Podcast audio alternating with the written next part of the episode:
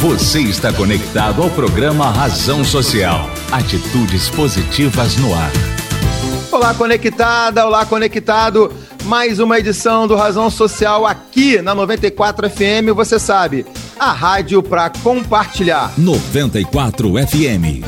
Rádio para compartilhar. Eu sou Cadu Freitas e nós vamos juntos até às 9 horas, porque a nossa missão aqui é trocar boas ideias e conectar pessoas. Você está conectado ao programa Razão Social. Atitudes positivas no ar. E você já sabe, pode convidar o amigo, pode convidar a amiga, porque a partir de agora, o Razão Social na 94 está no ar.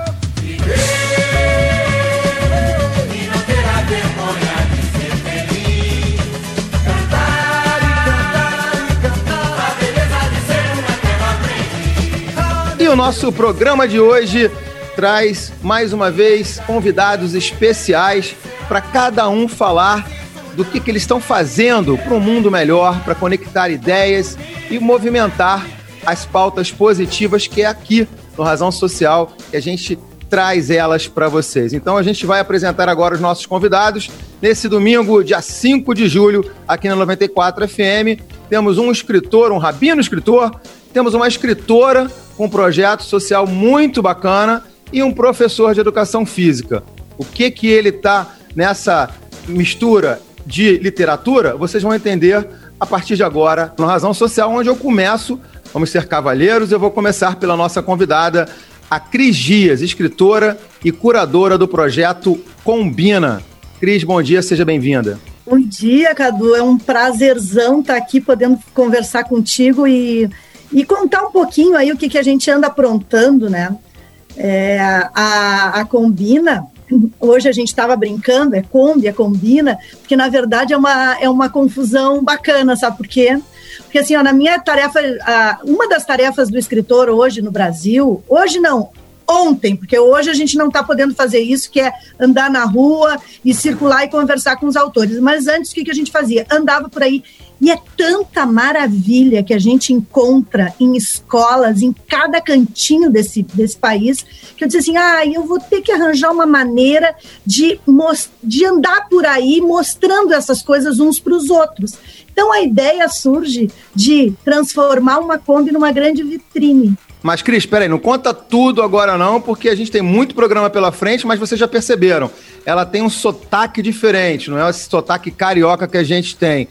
Você é da onde, Cris? Sou de Porto Alegre, nasci e vivo em Porto Alegre. Embora eu circule aí por várias cidades do, do interior e em outros estados também, eu vivo eu vivo em Porto Alegre. Né? A, minha, a minha sede hoje é Porto Alegre. Né? Muito né? então... bom, muito bom. Bom, bom ver esse sotaque gaúcho aqui com, no Razão Social, já que, olha, para você entender, você é a nossa primeira convidada de fora do Rio de Janeiro aqui no programa Razão Social. Então, muito bacana essa conexão também com outros estados. Então, segura um pouquinho, já já a Cris Dias volta. E está conosco também aqui no Razão Social o rabino e escritor Newton Bonder, que a gente tem aqui o orgulho de tê-lo nesse programa especial, ainda, como vocês sabem, gravado remotamente. Então a gente dá o bom dia. Tudo bem, Rabino? Seja bem-vindo. Ótimo, obrigado aí pelo convite. Bom estar com você, aí com a Cris, com o Flávio também. E para falar do seu livro recém-lançado, não é isso? É, a Cabala e a Arte da Preservação da Alegria. Verdade. É, na verdade, esse livro é um livro que faz parte de uma série uh, que está sendo lançada pela editora Rocco. E esse é o terceiro livro dessa série. Cada, as, as séries elas têm sete temáticas o primeiro foi sobre risco, o segundo sobre cura e esse terceiro é sobre alegria, que cai aí num período tão complicado, né? Está sendo lançado num período difícil, que as pessoas estão com tantos projetos interrompidos, uh, além, obviamente, do, do, do sofrimento de perdas e de vida humana, perdas econômicas. Então, uh, não foi uma coisa programada, mas é uma série e livros, tenho certeza que a Cris sabe disso, o livro é um, é um trabalho de longo, né, que toma a gente, não é uma coisa que a gente faz rapidamente. Então, esse terceiro livro, ele estava programado e foi por acaso que ele está sendo lançado, não foi uma tentativa de, de juntar esse momento aqui, mas ele vem, eu acho que num momento importante para refletir sobre, sobre a alegria. Muito bom. Quero saber bastante sobre o livro e trazer, claro, para esse programa bastante alegria também, para esse momento fundamental que a gente vive.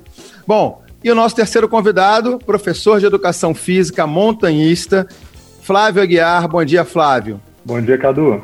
Obrigado pelo convite. Obrigado ao Marcelo, produtor do programa, pelo convite. É uma honra estar aqui no meio de tantas pessoas importantes que, para mim, de uma, de uma forma ou de outra, são, são referências Newton Bonder, o trabalho excelente que a Cris faz no, no Combina. Poxa, Newton Bonder ele não sabe, mas eu conheci o Iser há muito tempo atrás, desde aquela época, ele já era uma figura icônica. Então, para mim, estar aqui junto com vocês é realmente um, uma honra. Muito e bom. Eu tenho uma, uma, uma, característica especial aqui, que é o. Eu sou professor de educação física, já tive alguns projetos sociais, que isso aí é uma coisa que eu, que eu não te contei antes mas que eu desenvolvi dentro, eu fui professor do município, né, do, do Rio, mas atualmente eu moro em Belo Horizonte, moro em Belo Horizonte há três anos. E eu tenho uma característica especial, que para mim, uma série de, de que, por uma série de questões, eu considero uma qualidade, que é o fato de eu ter diabetes tipo 1 a 31 anos, muito bem controlado.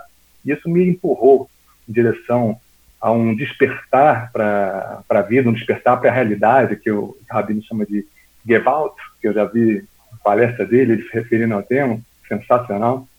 E a, o contato que a gente tem do mundo externo e do mundo interno, porque o diabetes ele é, uma, é um, uma mistura entre a gente lidar com o nosso meio interno e a adaptação da realidade do meio externo para isso. Então, isso tanto é uma questão fisiológica quanto uma questão é, é, mental, com uma questão espiritual, isso independente de, de, de crença, de, de, de, religiosidade, ou seja lá o que for.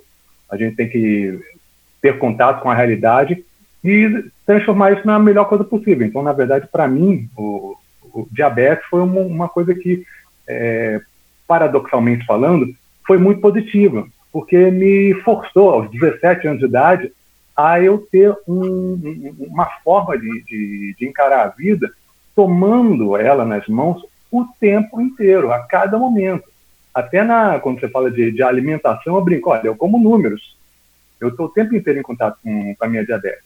Tudo que eu como, eu tenho que pensar qual vai ser as consequências disso, quais serão as consequências disso, e de que forma eu vou fazer os ajustes adequados para manter o meu controle o melhor possível. Porque o meu plano, diferente do que falam as estatísticas, eu tenho que negar as estatísticas, para o meu plano pessoal, que é viver o maior número de anos possível com a melhor qualidade possível do que todas as pessoas que não têm diabetes. Então tem que estar o tempo inteiro é, centrado, sem na verdade perder a alegria que o, que, que o Newton também fala. Então eu tenho que levar essa coisa para mim da, da, da, melhor forma possível. Então a diabetes para mim é uma grande parceira que me, me, me direcionou na, na, na, vida. Aí eu vou contar isso para vocês em seguida. Boa. O Flávio já fez então essa primeira conexão aqui do programa, né?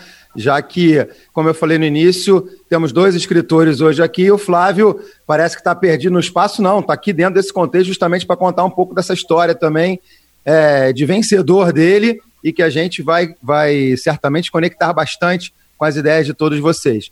Não esquecendo, você está aqui no Razão Social, na 94 FM. Razão Social. Razão Social. Bom, então vamos lá agora a pergunta que eu vou fazer para cada um dos nossos convidados. Vou começar pela Cris Dias, que eu sempre faço essa abertura dessa forma. Cris, conta pra gente por que, que você está aqui no Razão Social.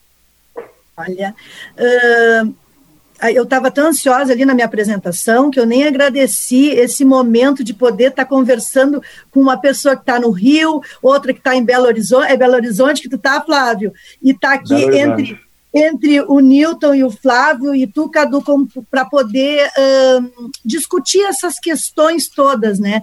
Uh, que eu acho que se a gente está aqui, todo mundo está olhando para o mundo de um, do mesmo jeito, né? Querendo que as coisas melhorem, querendo que as coisas sejam diferentes, né?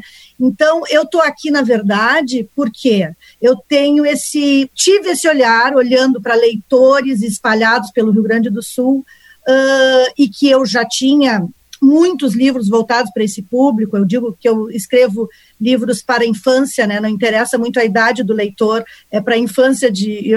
Uma vez uma criança me questionou assim: Ah, uh, tu escreve livro para criança? Eu digo: Sim, escrevo livro para criança. Mas a minha avó queria ler, não vai dar para ela ler? Eu digo: Pode, pode ler. E desde então eu não digo mais isso, que eu escrevo livros para criança, eu não escrevo. Escrevo livros para infância. Infância, seja lá, a idade do leitor não importa. Então, o que, que eu fiz? Olhando essas maravilhas todas que esses leitores e essas professoras maravilhosas faziam, o que, que eu fiz? Coloquei tudo isso dentro de uma Kombi e transformei essa Kombi em ilhas de artes integradas. Porque o que, que eu percebia? Que uh, é tão encantador estar uh, tá diante. Me lembro, uh, Rabino, quando eu assisti a peça de, uh, do primeiro livro lá do esse encantamento que a arte nos provoca, né? Ou uh, o encantamento diante de uma qualquer obra de arte, mas diante da leitura que é mais individualizada, né? Isso aí todo mundo tem que ter esse direito, né? Então o que que, que, que aconteceu? Eu coloquei uh, objetos de arte dentro dessa Kombi e espalho esses objetos nas praças que a gente chega. Né? É uma turma, é um coletivo que faz isso, nas praças que a gente chega. Porque o que, que eu acho, o que, que eu penso, o que está embasado, qual é o conceito que está embasado? Que o brincar Uh, livremente, o estar uh, envolvido livremente com algum objeto de arte ou algum objeto do brincar, aciona o mesmo botão da nossa humanidade, sabe? Então, esse acesso à arte, ele vai nos tornar pessoas melhores e mais capazes de enfrentar esse mundo e de ter empatia, né? De estar olhando para o outro. Então, esse, essas ilhas se formam e elas são uh, interativas pela própria natureza, né? Então, elas, eu, a gente chega, monta isso nas praças e as pessoas usufruem disso do jeito que, que, que quiserem, né? Então, isso a gente já circulou, a gente já circulou todo o Uruguai, assim, as seis cidades do Uruguai, baixando e trocando experiências do Uruguai com as experiências do Rio Grande do Sul, que são locais que se, que se, que se se entendem, né, em termos estéticos até, em termos sonoros, enfim, a gente tem uma musicalidade própria. Os dois uh, moradores, tanto do Uruguai quanto do Rio Grande do Sul, a gente usa bar, né? Os dois falam bar, mas não, mas não é só isso. A gente já, uh, então, eu tô aqui por isso, porque eu gosto de ocupar as praças e uh, colocar a arte na rua para que todo mundo possa usufruir dela. Olha, você está falando disso, me lembrou as minhas diversas coberturas a Flip, né? Em Paraty, em que é um espaço realmente super democrático e tem aquela praça principal ali na, em frente à igreja. E é, um, é, é uma delícia, né? Quando a gente. Eu acompanhei a Flip durante muitos anos pela Rádio Mac, onde eu trabalhei. E olha, era um bálsamo. Você bebia na fonte a questão de ver as crianças, os jovens, os idosos é, ali se divertindo, ali ouvindo contação de história é, a árvore de livros, que ficou tão famosa a partir dali. Então, você, você falou tudo isso, eu falei assim, pô, fui lá para Paraty, que a gente não sabe, inclusive, com essa situação da pandemia, provavelmente a Festa Literária Internacional de Paraty esse ano seja, seja adiada é, ou postergada, enfim, mas de qualquer maneira é, é, bem bacana, eu quero ouvir mais um pouquinho também desse teu projeto, combina, agora está explicado o K do Combina com a Kombi. Agora está mais do que explicado. Então tá ótimo. Vamos lá. Rabino escritor Newton Bonder, falar um pouquinho por que, que o senhor está aqui no Razão Social, claro, para o lançamento do seu livro, mas também dessa pegada, né, dessa, dessa série de livros que o senhor falou no início, e principalmente da questão da alegria. Vamos lá. Então, essa série, ela, ela na verdade, ela é um retorno, assim, de certa forma, uh, a um primeiros livros que eu escrevia. No passado eu fiz uma trilogia. Uh, uh, nunca tinha feito livros, só essa experiência que eu tive de livros uh, em sequência. E foram basicamente meus primeiros livros, que chamavam Cabala do Dinheiro, Comida e Inveja. Foram livros muito bem sucedidos, isso há 30 e 32 anos atrás. e, e eu é, uso essa palavra cabala porque muitas vezes está associado na cabeça de todos a essa área mais mística. E já daquela época, lá atrás, eu, eu usava muito mais como um conceito de interpretação, porque a origem né, desse estudo, que é milenar, era de como ler um texto. Ah, na verdade, eu acredito que essa é uma das formações para escritores, para educação, e são muitos é, educadores que acham que se você educasse uma pessoa só a interpretar, você estaria dando a ela o subsídio mais importante para você é, ter na sua educação. Então, assim, lá atrás, eu, eu, eu, de maneira muito intuitiva, usei essa tradição muito antiga, que ela, na verdade, é uma, é uma quase uma plataforma de, de compreensão de sistemas, né? muito antiga, feita por sábios dois mil anos atrás, mais até, mas eles tiveram uma, uma ideia, uma sacação muito incrível, que era de tentar entender as coisas em vários níveis. Então, assim, eu fiz aquilo há 30 anos atrás e poucos anos, faz uns três anos, eu sou convidado aí para a Alemanha para um grupo que estuda sistemas. É um, e, e lá, é, conhecendo um pouco esse trabalho, eu me dei conta que eu tinha feito esse, esse uso né, de maneira muito ligada a esse conceito de sistemas e voltei um pouco encantado com isso. Fui fazer algumas aulas lá, mas eu voltei mais, digamos, inspirado até e cheguei aqui e propus à, editora fazer uma série que eram sobre várias temáticas, são sete temáticas que eu tinha mencionado, essa especificamente da alegria, onde eu tento olhar a alegria é, numa plataforma, como uma plataforma para entender um pouquinho esse conceito que é tão fundamental na vida de todos nós. Né? E a gente comentava no momento desse, em que a gente está vendo as coisas difíceis né? à nossa volta, é, de como é, é importante. E, e, o livro usa a ideia de que você, é, o, o mais importante em relação à alegria é aprender a preservá-la porque a alegria não é uma coisa que você obtém do lado de fora. Alegria ela não ela não é uma, uma conquista por sucesso, por benesses, por coisas que acontecem como a gente gostaria que acontecesse. A alegria é uma condição inata de todo ser humano, ela não é nem uma emoção. Né? A gente até confunde isso, estou alegre, estou triste, como se fosse uma uma emoção. Na verdade, a alegria é uma disposição. Então, uma criança pequena, ela é alegre, ela pela disposição dela. Quando ela está rindo e está brincando, ela está alegre. Quando ela chora, ela está alegre. Porque a, a, a, alegria ela, ela é uma relação com as emoções, com, com o ânimo, com o desejo de viver as coisas intensamente. Por isso que uma criança é difícil de botar ela para dormir, enquanto que uma pessoa deprimida quer dormir o dia inteiro. Então, é, é, é interessante pensar essa temática, porque todo mundo acha que a alegria é produto das coisas estarem indo bem.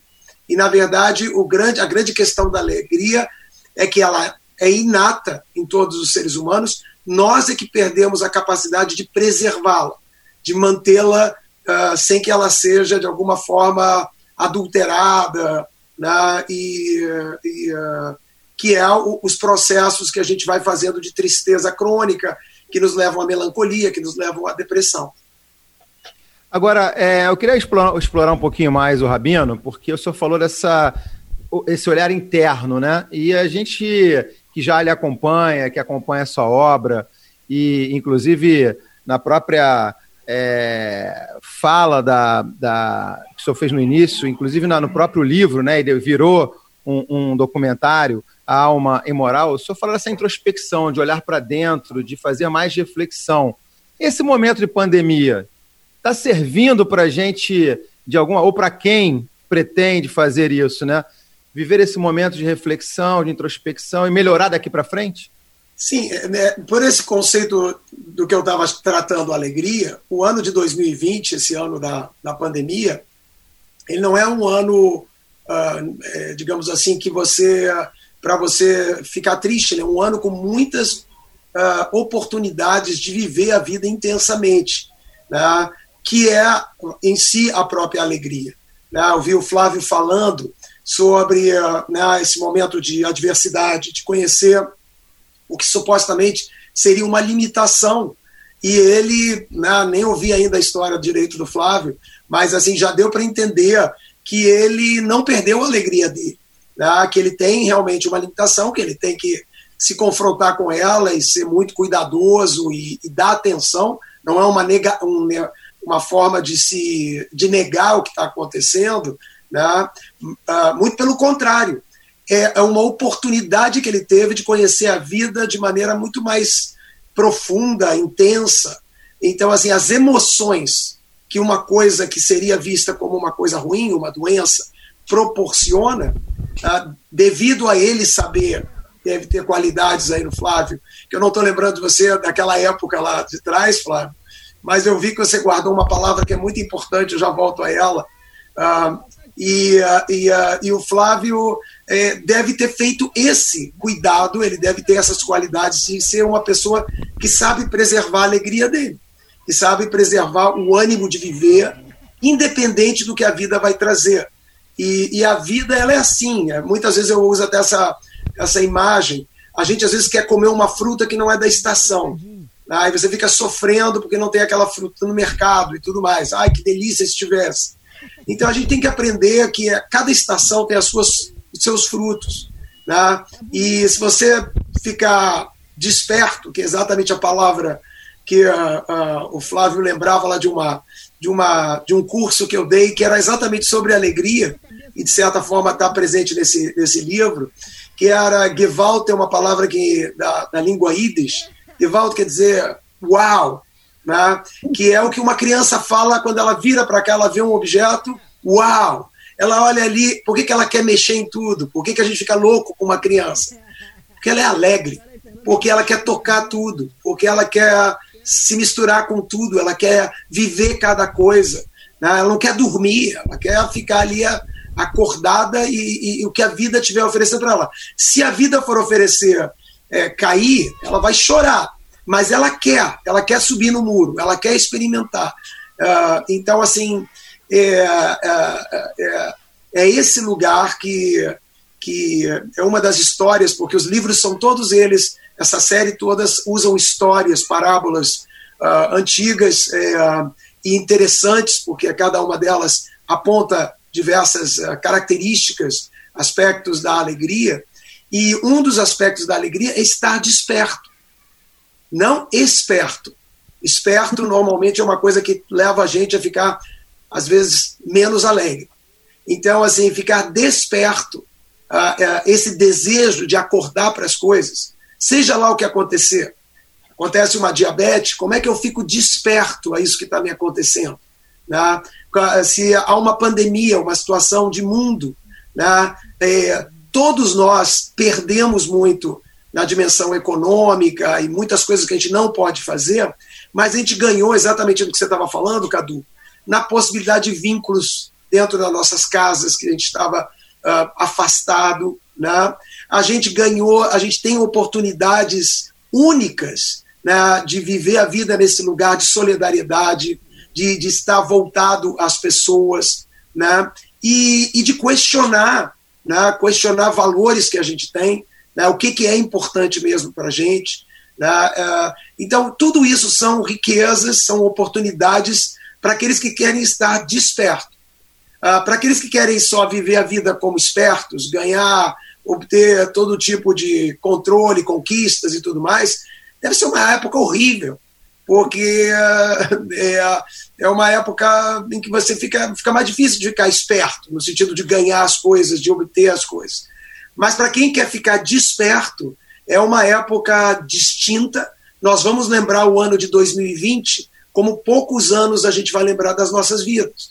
Tá? Porque muitas das coisas que acontecem nessa nossa vida, que era da normalidade, a gente nem lembra. Se eu disser, e 2015? Fala os highlights, algumas coisas aí top do 2015. Você vai ter que ficar aí meia hora pensando no ano de 2000, que ano era esse, o que, que era isso. Então, assim, porque você estava menos desperto. Devia estar mais esperto, como eu também, tentando fazer coisas, tinha menos limites, mas é, nós estamos muito mais despertos. Até a expressão que a gente usa, de cor, que é do francês, vem assim, vem do coração. As coisas que a gente decora são as coisas que, que têm uma afetividade, que têm alguma relação emocional para nós. Disso a gente lembra.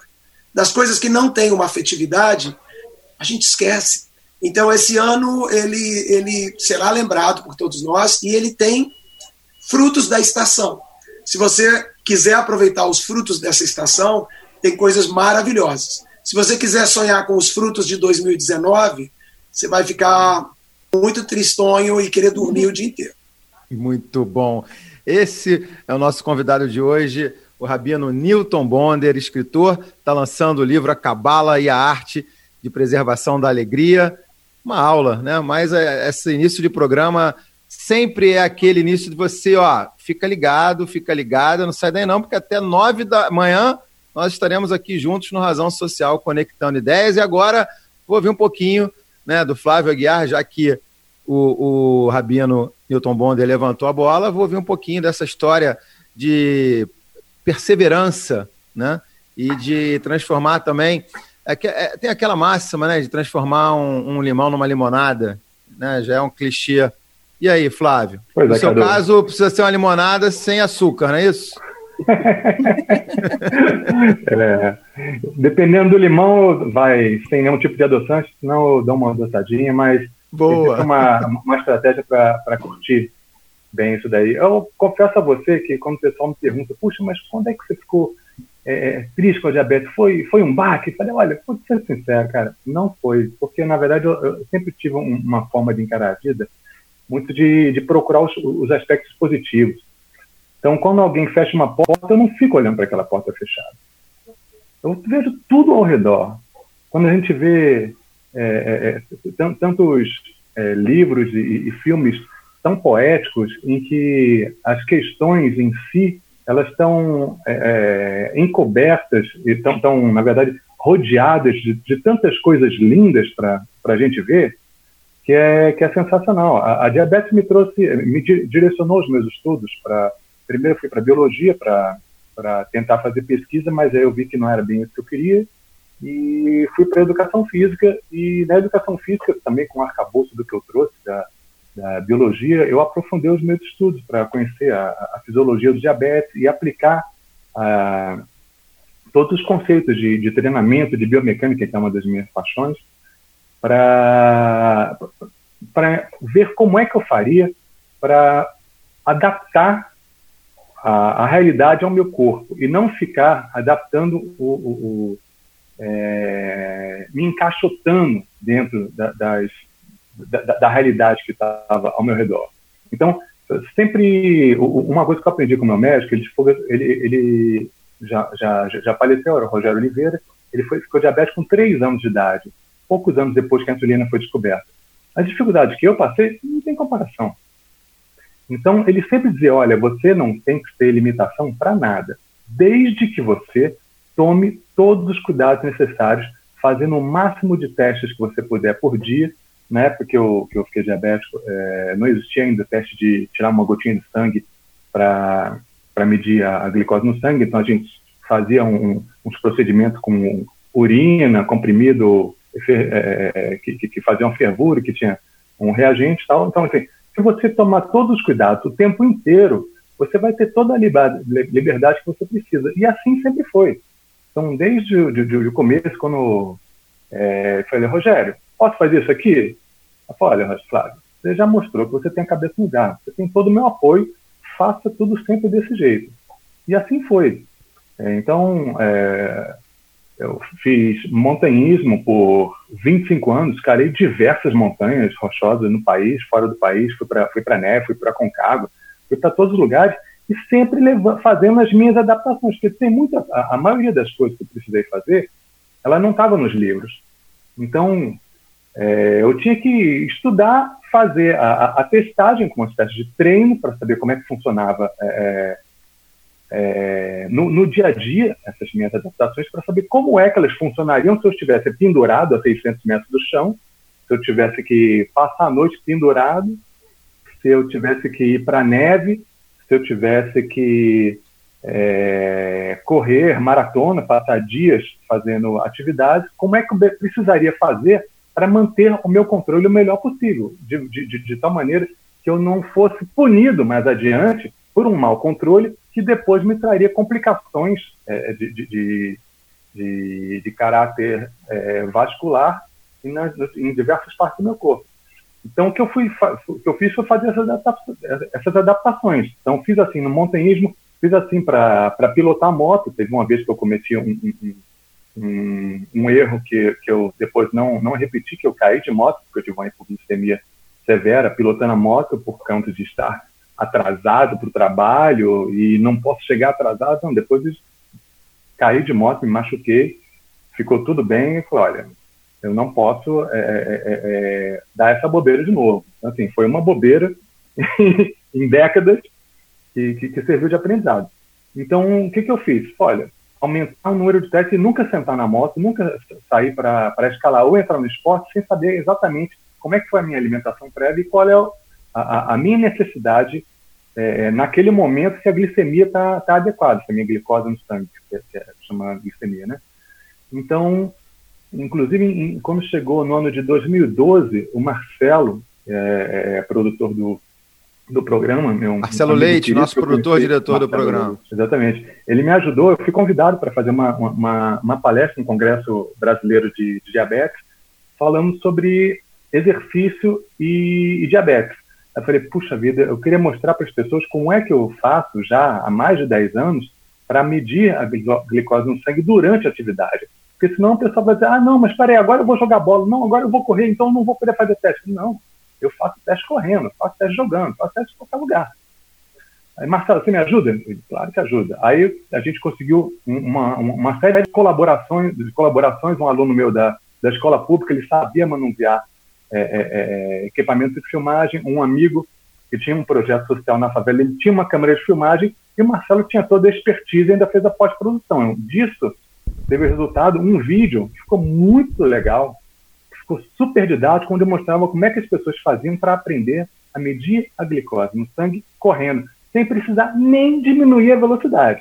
Esse vídeo está ainda tá no canal em algum canal no YouTube? Está disponível no YouTube. Se você colocar no, no, no tem no meu, no, no, meu Instagram, Flávio Dosseguiar, mas no YouTube, se você simplesmente colocar glicemia correndo, vai aparecer de cara esse vídeo. Bacana, então tá aí a dica, se você quiser dar uma olhada, né, como é que foi feita essa produção e acompanhado pelo nosso diretor e produtor do canal Razão Social, vai lá e busca por esse por essa dica que o Flávio deu. Vou segurar um pouquinho mais o Flávio e a Cris também, que eu quero aproveitar um pouco mais o Rabino Newton Bonder, porque ele vai participar só do nosso primeiro bloco do programa e depois Cris e Flávio seguem com a gente até as 9 horas da manhã.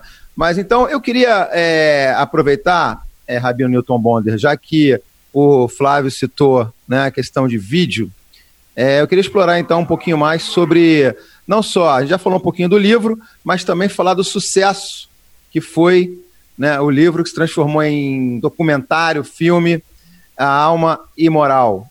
E eu queria que o senhor falasse um pouquinho sobre isso, justamente também dentro desse gancho que eu dei da reflexão. Dá para a gente explorar um pouquinho sobre. E não dá para não falar com o senhor e não tocar nessa, nessa sua passagem de vida.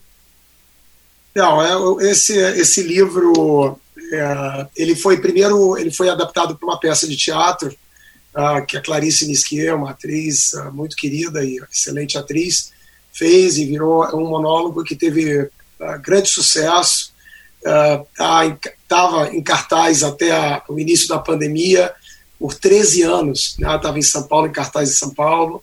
Um monólogo que não parou. Ela realmente, ela há 13 anos que faz essa, esse, esse monólogo em cima do texto desse livro que se chama Alma e Moral e que agora, mais recentemente, uh, com a direção do Silvio Tendler, uh, cineasta, documentarista importante aqui no Brasil, eh, nós fizemos juntos e cada um desse, o livro é, é interessante porque na verdade acabou sendo uma uma experiência assim de migração de mídias que para mim que sou escritor normalmente estou mais ligado na em escrever foi muito interessante participar da, da, da, da adaptação para teatro e agora esse momento para o cinema uh, que é um longa-metragem é, é, na verdade um road movie é um, é, são entrevistas que a gente faz em vários lugares em torno da, da ideia da alma moral.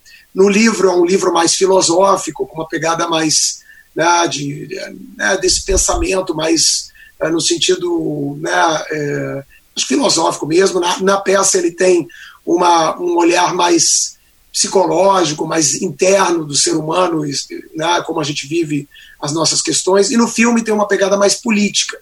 Mas nos três, a ideia uh, do ali é um pensamento sobre esse aspecto importante da evolução humana. Eu acho que isso também tem uma conexão com os tempos que a gente está vivendo, onde nós todos estamos nos perguntando o que, que vai ser quando terminar tudo isso, que tipo de mundo a gente vai encontrar né, na outra margem aí da, da Covid-19. E a gente sabe que a gente está fazendo essas perguntas não só porque, claro, é muito difícil tudo que a gente está vivendo, mas a gente já viveu, se você olhar, hum, temos até já na época da fotografia, fotografias daqueles que viveram a gripe espanhola e viveram esses dois, três anos para eles. Talvez a gente tenha isso tudo diminuído, se Deus quiser, por conta de uma vacina mais rápida. Mas é, a gente vê que eles viveram tudo isso, saíram disso e a vida continuou o seu, o sua, seu caminho. Só que nós sabemos que nós estamos num, num lugar muito diferente. Além da, das questões da, dessa, dessa epidemia, pandemia, nós temos o ser humano com vários desafios planetários, de sustentabilidade, de tantas questões é, que estão demandando do ser humano um movimento evolutivo de adaptação a um mundo que nós criamos e que é no qual nós não conseguimos viver nele, à, medida que ele está sendo a uma deteriorização dele. Então, a alma ela, é, é, o texto falava muito sobre isso, sobre o ser humano é, ter coragem de sair desse lugar, da zona de conforto, e ir para o que eu chamava de imoral. É, imoral é um lugar diferente dos padrões que a gente já tem. Tá? Então, tudo que é fora dos padrões que a gente já tem, que é a moral, é, é vista como alguma coisa imoral. Mas o ser humano, é, a, o crescimento do ser humano, a capacidade do ser humano de se distinguir como uma espécie, de se adaptar no mundo, é, sempre foi essa capacidade de fazer coisas fora né, da, da, desse, dos padrões, conseguir ficar de pé, né, andar em duas, né, em duas pernas. Uh, tantos movimentos que o ser humano fez que são dessa coragem, que é também, uh, existem perigos nessas aventuras. Flávio, que é montanhista, sabe disso, que a aventura ela é uma coisa maravilhosa e sem aventura não há alegria, mas tanto a criança quanto o montanhista sabem que você tem que ser muito cuidadoso, que esse mundo demanda você aprender a lidar com ele e respeitá-lo e ser parceiro, nunca ficar desafiando o mundo nesse lugar de soberba. Né? Você tem que ser um parceiro de subir uma montanha, parceiro das aventuras que você faz, e o mundo vai te carregar, vai. Né? Eu sempre digo que quando você tem o espírito correto da aventura, você para para pedir carona e para um carro te dá carona. Tá? Se você estiver da maneira errada, você vai estar tá se arriscando e vai, Deus do livre, encontrar ali até violência num lugar que você não deveria estar e assim por diante. Então, é, eu acho que a, a alma moral fala desse aspecto fundamental do ser humano, que é esse desejo de romper, de, de, de experimentar de forma alegre e aventureira outras opções e expandir horizontes do ser humano. E eu acho que a peça teve, eu acho que essa grandeza, muitas pessoas que viram a peça se sentiram motivadas a repensar suas vidas, romper certos aspectos que estavam ali adormecidos, já enferrujados, eh, corridos por várias questões da vida, eh, relações, relações de trabalho. E, e o filme ele apresenta, ele é um, basicamente ele é, é são vários, né, um, é uma espécie de né, de mosaico de indivíduos que estão em várias áreas, uh, na questão de gênero, na questão das artes, nas questões políticas, indivíduos que pensam diferente da maioria das pessoas e que normalmente têm problemas porque se tornam imorais, mas ao mesmo tempo eles estão ali tentando expandir a mente, expandir os horizontes uh, da nossa espécie e da nossa humanidade e Rabino Newton Bonder. Como é, para matar a curiosidade, como é que as pessoas acham, conseguem assistir esse filme? Ah, muito fácil. Basta entrar no YouTube, colocar Alma e Moral. O filme foi disponibilizado. Eu e o Silvio Tendler, ah, quando começou a pandemia, a gente conversou e disse: vamos colocar para o máximo de pessoas poderem ter acesso. Então, gratuitamente, basta entrar no YouTube, botar Alma e Moral, está lá em português, inglês, espanhol. Imperdível para você que está nesse momento aí de, em quarentena e ainda em distanciamento social, você que pode estar e acompanhar esse, esse filme que é realmente impactante, impactante dentro de toda essa jornada que a gente precisa refletir sobre ela. Agora, vou fazer uma pausa porque é hora da gente ouvir música aqui no Razão Social, é hora da gente trazer a nossa parceira Emily Krieger, que é a nossa razão social aqui na 94 FM. No Razão Social também é tocar música.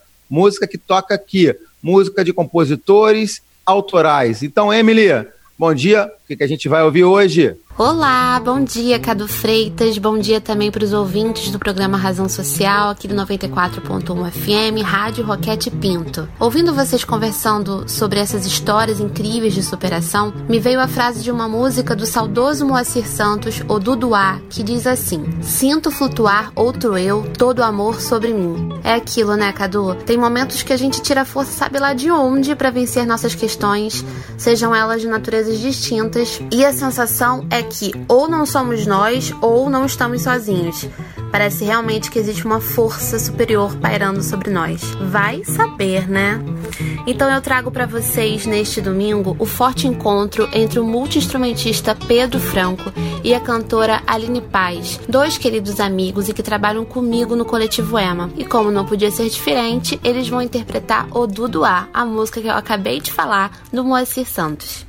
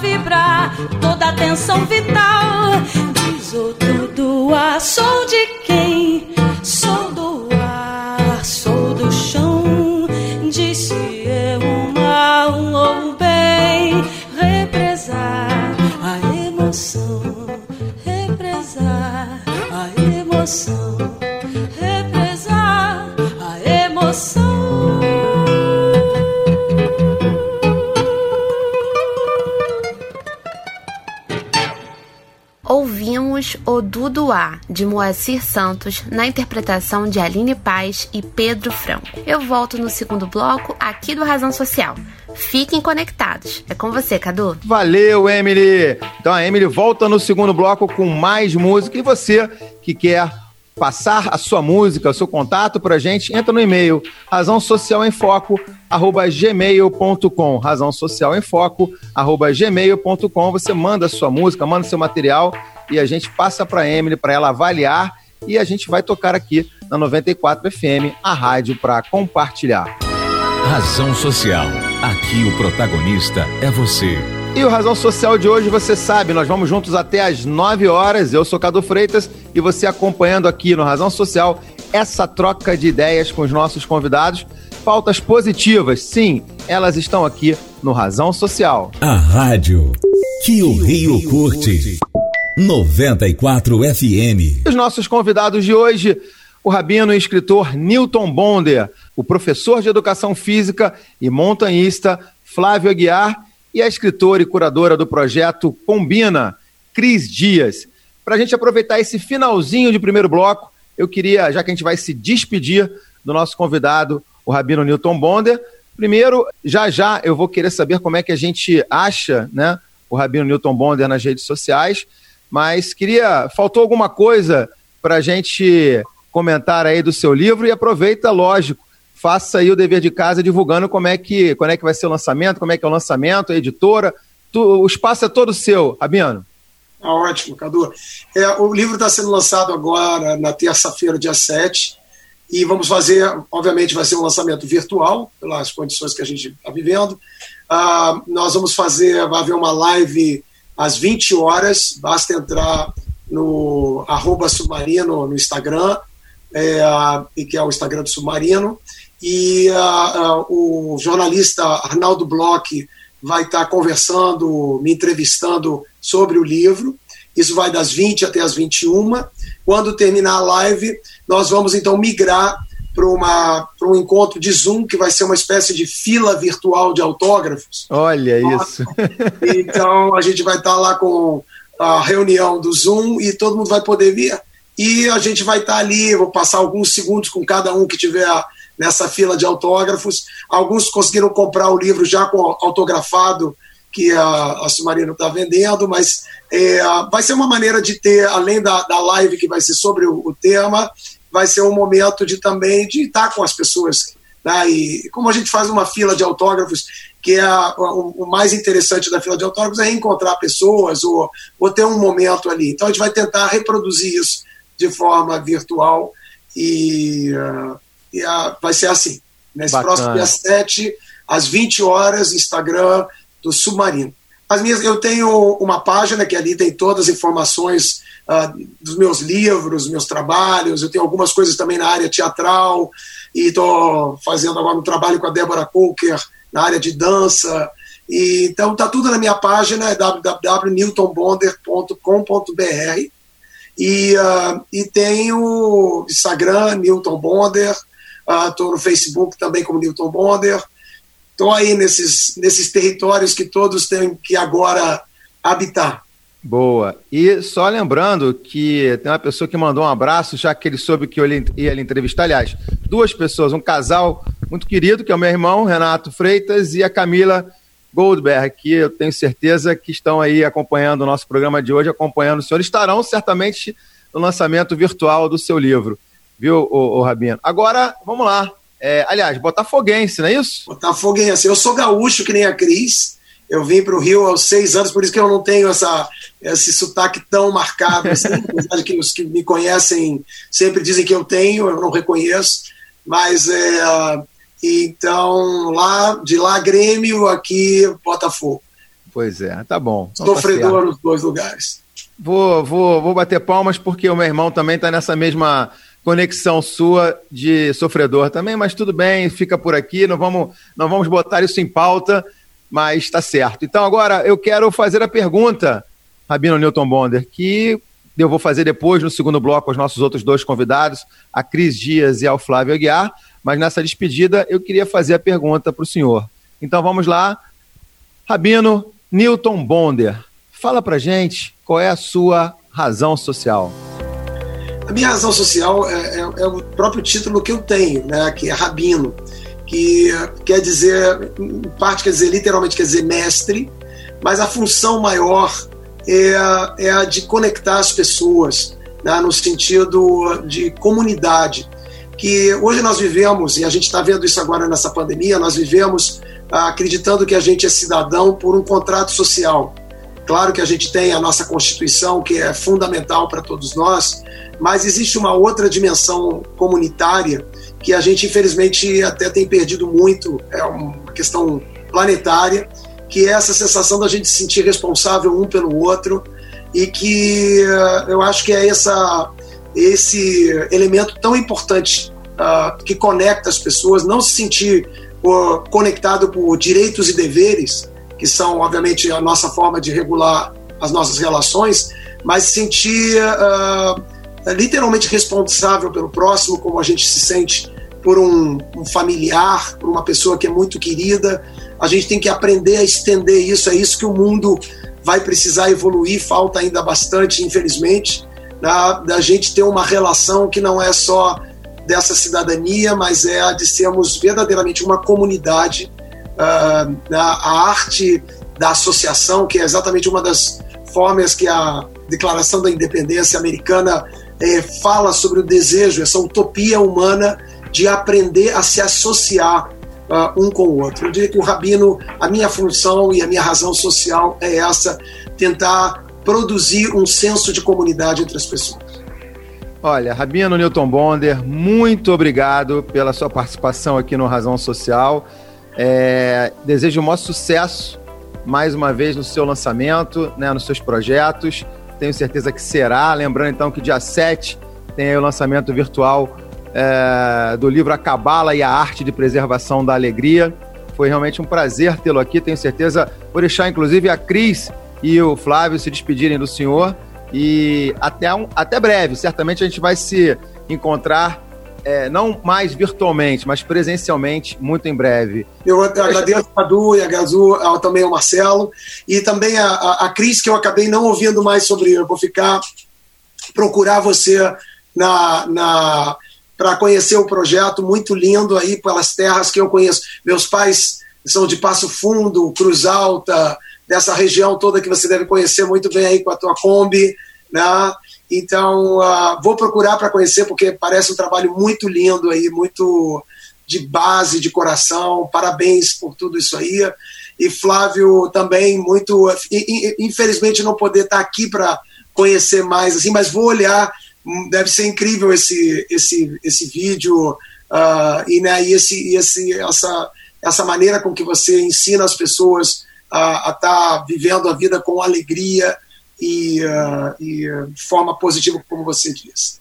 Eu estou muito feliz aqui de ter podido ouvir sobre o lançamento e sobre todos esses ensinamentos, porque na verdade isso aqui não é, um, não é propriamente um encontro, é uma aula que a gente está tendo assim de, de, de, reencontro e de possibilidades, né? Então muito obrigada por estar tá, por tá aqui pertinho, né? E agradecer ao Cadu de ter proporcionado essa esse encontro aqui ainda que distante, bem próximo, né? Boa.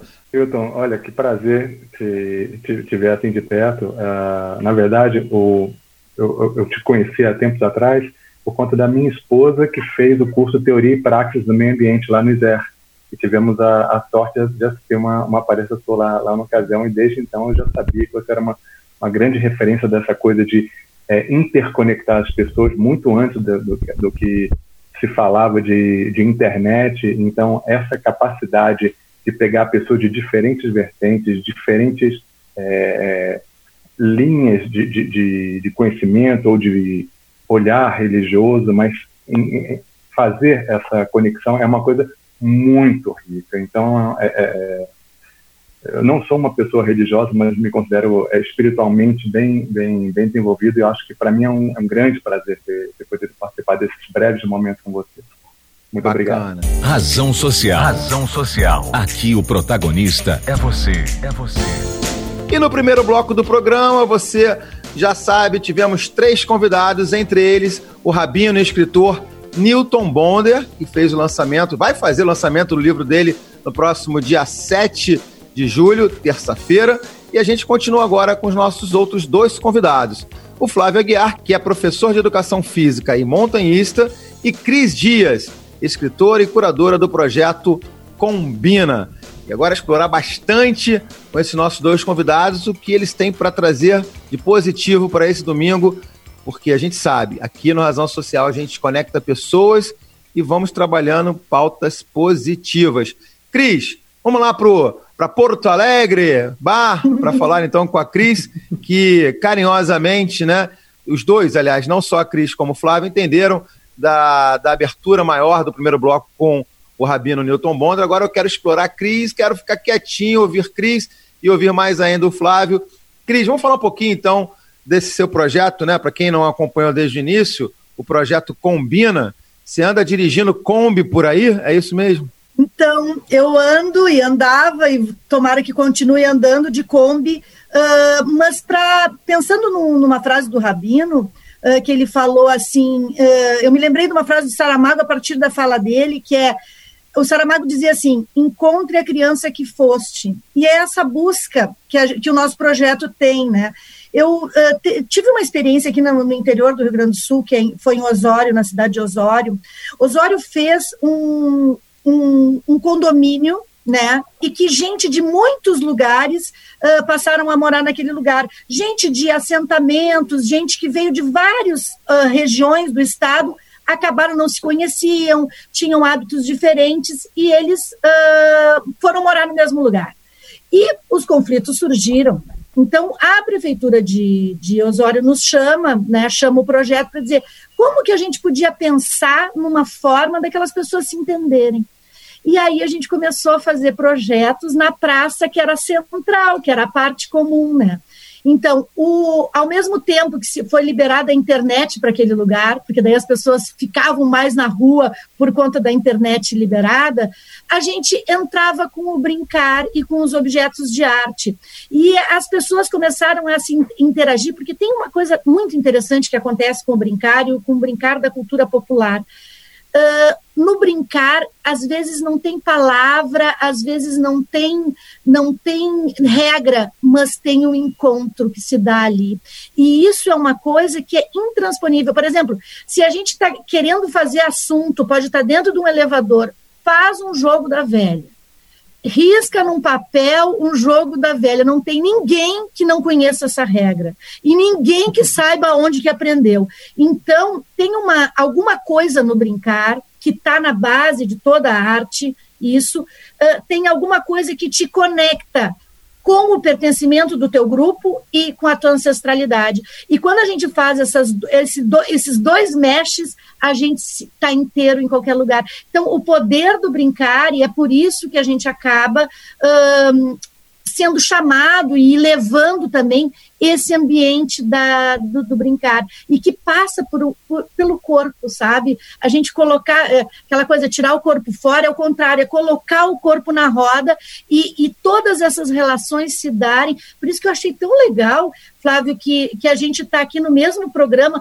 um professor de educação física e uma escritora falando, e daqui a pouco a gente está quase falando do mesmo assunto, né? Porque, na verdade, é isso, é o corpo na jogada, o corpo na jogada da integração, o corpo com relação ao outro. Eu sou fã dessa, desse papel do corpo, sabe? Do corpo na, na, na vida da, do outro e da gente mesmo, né? Eu acho não, e essa sua fala foi genial, inspiradora também, porque nós somos corpo, muitos, muitos deles pensantes, graças a Deus, outros não, né?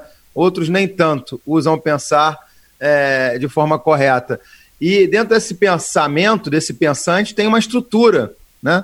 E essa estrutura essa que o Flávio tem que trabalhar para se manter saudável e manter outras pessoas saudáveis também. Corpo são, mente sã. E aí, Flávio? Pois é, o corpo, é, o, o, homem, ele é. Tem uma das formas de da gente falar dele é de homo ludens. O, o homem, ele é um ser lúdico, né? Eu, especialmente, sou um ser gregário, então, é, para mim, ficar sozinho é muito difícil. Então, é, eu não tenho habilidades de, de, de, redes sociais, isso é uma coisa que, que me atrapalha. Então, o meu contato sempre foi muito de chegar perto, de dar um abraço carinhoso, dar um abraço, um, um bom afago. E até os meus, meus amigos que, que ficaram no Rio, de vez em quando a gente se fala e fala, poxa, a gente sente falta do seu abraço aqui na escola, Flávio. Falei, é porque o contato com, com o corpo, ele é uma coisa que traz uma sensação muito bacana. O, assim como a, a criança, quando está sendo amamentada, e na, no, na, na, amamentação ocorre a liberação da ocitocina, o abraço ele também traz liberação de ocitocina. Então, são hormônios prazerosos, é o hormônio do amor. Então, essas coisas são, são de, de, de proximidade, são muito agradáveis. E eu tenho uma proximidade com o meu corpo, que embora parte do meu corpo esteja fora dele, eu consigo tocar nele e vocês não. Então, por exemplo, o, o meu pâncreas, ele está fora do meu corpo, mas ele fica na minha mão. Está no rádio, não está vendo, eu estou segurando um glicosímetro e as minhas tiras de medição de glicose e uma canetinha para fazer uma punção na ponta do dedo. Eu tenho vários desses, desses aparelhos, então cada um deles é uma forma do meu pâncreas. Então, cada vez que eu uso esses aparelhos, embora a, a mãe, quando o, uma, uma pessoa está recém-diagnosticada, ela, ela sofre, ai, uma agulhada, meu filho, ah, isso deve doer. Na verdade, Ô, Flávio, deixa eu só te, te interromper rapidinho, para quem está ligando no rádio agora, está acompanhando a gente também é, através das outras, das outros, outros canais, só para pontuar que você, né, eu te apresentei como professor de educação física e montanhista, mas você também está aqui uhum. pela, pela, por ser diabético, né, e lidar é. muito bem com a, com a sua diabetes e está aí uhum. comentando exatamente essa questão do seu pâncreas estar do lado de fora, que as pessoas não vão entender nada que estão ligando o rádio agora, então, só para a gente poder contextualizar. Então segue aí, Flávio, desculpa te interromper. Ah, ele está em pleno transplante, não. uma vez o, o meu. é uma aula de medicina, não, calma, gente, calma. É, é só uma figura de linguagem. Na verdade, assim, o, quando meu, meu médico, que já falecido, ele escreveu o primeiro. O, não, não foi o primeiro livro dele, mas o primeiro livro que tinha uma abordagem mais técnica, ele pediu para pacientes dele escreverem artigos é, contando um pouco como é era a relação deles com, com a diabetes. E o meu, eu contava sobre como é que tinha sido a, a minha primeira experiência no, no montanhismo. Hoje em dia o que eu mais faço, na verdade, é, é corrida, maratonas. Mas é, como é que tinha sido é, essa experiência? E eu chamei o, o, o título desse, desse texto de Com pâncreas na mochila. Então, o pâncreas é, a, é a, o órgão do corpo que produz a insulina. A insulina é o hormônio responsável por colocar toda a glicose que está na circulação, que vai para a circulação através da alimentação que a gente tem, que é transformada em energia, e fica lá a glicose circulante no, no, no sangue, ela vai ficar no sangue e ela não vai entrar para dentro das células se não houver o hormônio insulina. Então, o corpo precisa da insulina para isso. Então, por isso que os diabéticos precisam tomar insulina. O diabetes, especialmente o meu tipo, diabetes tipo 1, que não faz nenhum tipo de, de de produção de insulina. Tem um outro tipo de diabetes que é, é uma outra característica, que é um, as células são meio míopes, elas só não enxergam a insulina que está ali presente. Então, de uma certa forma, é, o, o, que eu tenho que fazer? Eu tenho que tomar insulina e fazer todos os cálculos de alimentação e de gasto de energia que eu faço né, no, nos exercícios para que eu me mantenha metabolicamente equilibrado e possa fazer o que eu quiser. Então, para onde quer que eu vá, eu simplesmente preciso, preciso me adaptar. Então, assim eu fiz com todas as atividades. Então, por isso que eu fui para é, pegar menos 25 graus no, no Aconcagua, com mais um, um grupo de, de, de, outros diabéticos montanhistas, todos com, com, um bom senso de, de aventura e, e, e sede de, de sentir a vida, de, de fato, de tomar a vida nas mãos e não esperar vir uma, dose, uma colher de sopa com um pouquinho de vida, dizendo, olha, toma esse aqui agora. Não, a gente optou por é, pegar o nosso conhecimento prático de diabetes, estudar a diabetes, e isso é, é, é, é uma das coisas que eu, que eu fiz para me especializar, e poder utilizar os, os, as ferramentas da, da medicina e fazer uma coisa que eu chamo de inteligência pancreática, que é desenvolver uma expertise e fazer essa idiosincrasia, essa, pegar, fazer adaptações do que muitos médicos não acreditavam ser possível e hoje em dia a, a, esse conhecimento ele vem se desenvolvendo para que as pessoas tenham muito mais vida para si. Porque, na verdade, a, a diabetes ela, ela, pode ser muito limitante. Mas a questão é que até o próprio Milton Bonner estava falando no, no, no, primeiro bloco, é, tem uma questão que é, que é da didática, que é uma vivência do sucesso. Uma pessoa que tem uma vivência de sucesso no esporte, uma vivência de sucesso no projeto de educação, ela quer continuar aquele processo, porque a, a, a vivência de sucesso é o que dá prazer, é você sentir, eu consigo, é o empoderamento da pessoa. Então, quando a gente consegue levar essa informação para as pessoas, isso é uma coisa que eu fiz em diversos lugares, é, as pessoas se sentem libertas e conseguem sentir alegria e parar de temer ou de negar. Porque, é, para grande parte da população, é, é, é, é, difícil ter acesso a medicamentos. Mas muitos têm acesso a medicamentos, mas essa questão não está bem trabalhada internamente. Então, a questão é como é que ela faz para aceitar e fazer a sua adaptação para que ela não tenha a vida colocada numa colher dizendo: você quer agora um pouquinho? Não. Para que ela consiga desenvolver essa autonomia e poder usar isso no seu dia a dia e, e, e, e ganhar essa liberdade e partir para a vida. Então, é, hoje em dia tem vários projetos que, que, que fazem isso, então, e, é, eu, o meu contato com, com, com, diversas pessoas de, de diversos lugares, inclusive amigos lá do, do, Rio Grande do Sul, de Porto Alegre, onde tem a, o Instituto da Criança Diabética, com o professor de Educação Física Winston Boff, onde tem em Passo Fundo, tem um acampamento da criança diabética, com meu querido amigo Tiago Fritz, endocrinologista lá, que me, me, me, me levou a, a convite para lá para conhecer o projeto e eu palestrei para as crianças. Que coisa maravilhosa que tem isso. É, em São Paulo tem a ADJ, que é a Associação é, Diabetes Brasil, que antigamente era a Associação dos, dos Diabetes Infantis Juvenis, que, que eu conheci em 1997, quando corremos primeira vez que a gente juntou um grupo de, de, de corredores diabéticos para correr junto como um grupo a corrida de São Silvestre. Aliás, você Aí, tem um grupo, né? Você tem uma equipe de corrida só com pessoas diabéticos, não é isso? Eu faço parte de um grupo, faço parte de um grupo é, de corredores que pega o, o, país inteiro e nós já participamos de projetos internacionais. Esse grupo é o Diabetes e Desportes. Você pode, inclusive, procurar isso na, na, na, na nas redes sociais, Diabetes e Desportes, desportes mesmo, é, escreve um pouquinho diferente, mas a gente, a, inclusive aos domingos, nesse domingo, é, aliás, hoje, domingo hoje, hoje domingo à hoje. noite vai, vai, ter às 19 horas, a gente vai fazer uma live de, um, de uma corrida de 281 quilômetros que nós corremos em revezamento, a gente fala Fernando Corredor, eu e os três é, e quatro outros fundadores do grupo fizemos essa corrida tem alguns anos, foi em 2015, se não me engano, 2016.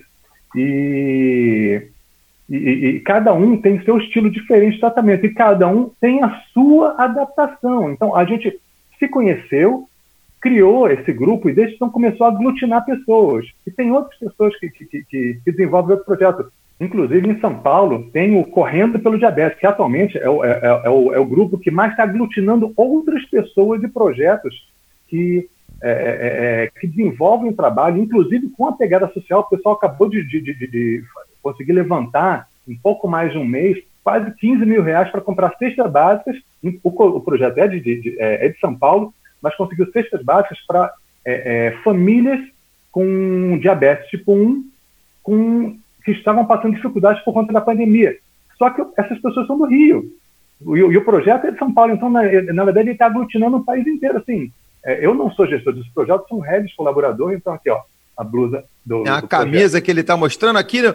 para quem está acompanhando a gente no YouTube, uma camisa do grupo Correndo, é isso? Fala para gente, Correndo Flávio. Pelo diabetes, Correndo pelo Diabetes, é um projeto é, fundado pelo Bruno Helman, de, de São Paulo, um garoto espetacular, todos diabéticos. Cada um tem, tem seu Instagram, tem a sua pegada, a galera que é, é, é, eu tenho muito conhecimento, mas assim, eu, de Instagram eu sou ruim, de rede social eu sou ruim. Então, eles estão decolando isso. Eles, eles conseguiram fazer parte da organização de uma colônia com o médico do Rio, Rodrigo Siqueira, que fez a colônia azul.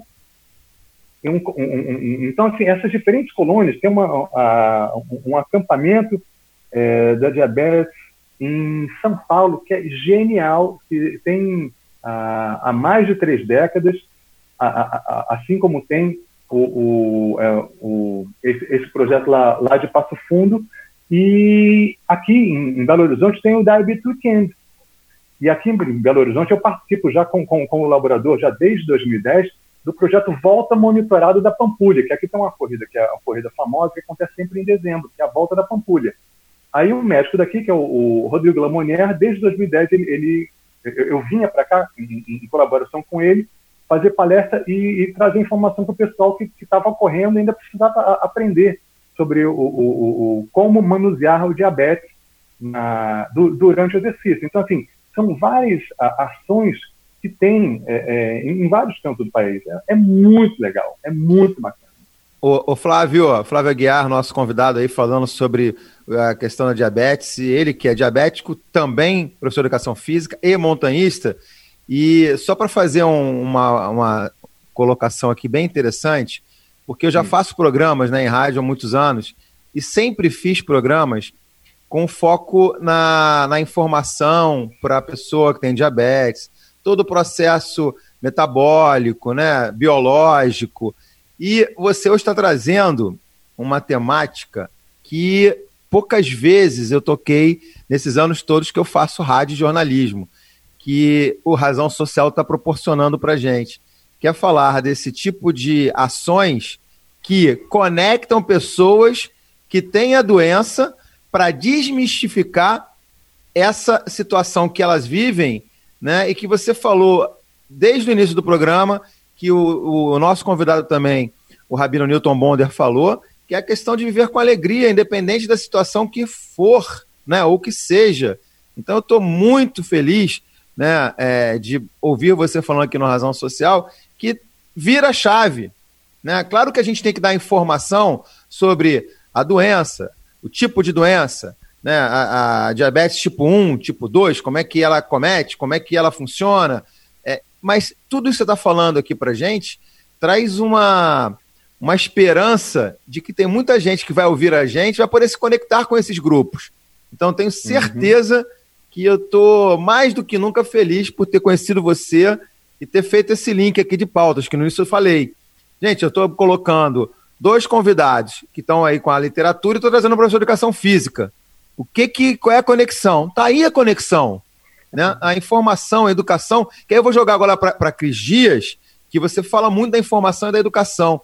E é ato contínuo, né, Cris? Educar é um ato contínuo. Eu sempre digo o seguinte: se você não quer ser educador, ou se você não quer ter um filho ou uma filha, ou quer, de alguma forma, falar com o próximo, esqueça, porque educação é ato contínuo e olha, dá trabalho. É, hoje eu estava ouvindo o Flávio aqui, estava pensando assim, ó, no poder, no poder intransponível do grupo, né? O que a gente é capaz de construir em grupo e o que o grupo é capaz de troca de informação e troca de afetos, porque na verdade cada uma dessas corridas que tu faz, né, Flávio, é, e que tu participe desses grupos, é afeto. Nós estamos aqui, nós estamos juntos, nós estamos juntos porque a gente tem uma condição parecida, mas na verdade a gente está junto porque a gente tem a necessidade de se juntar.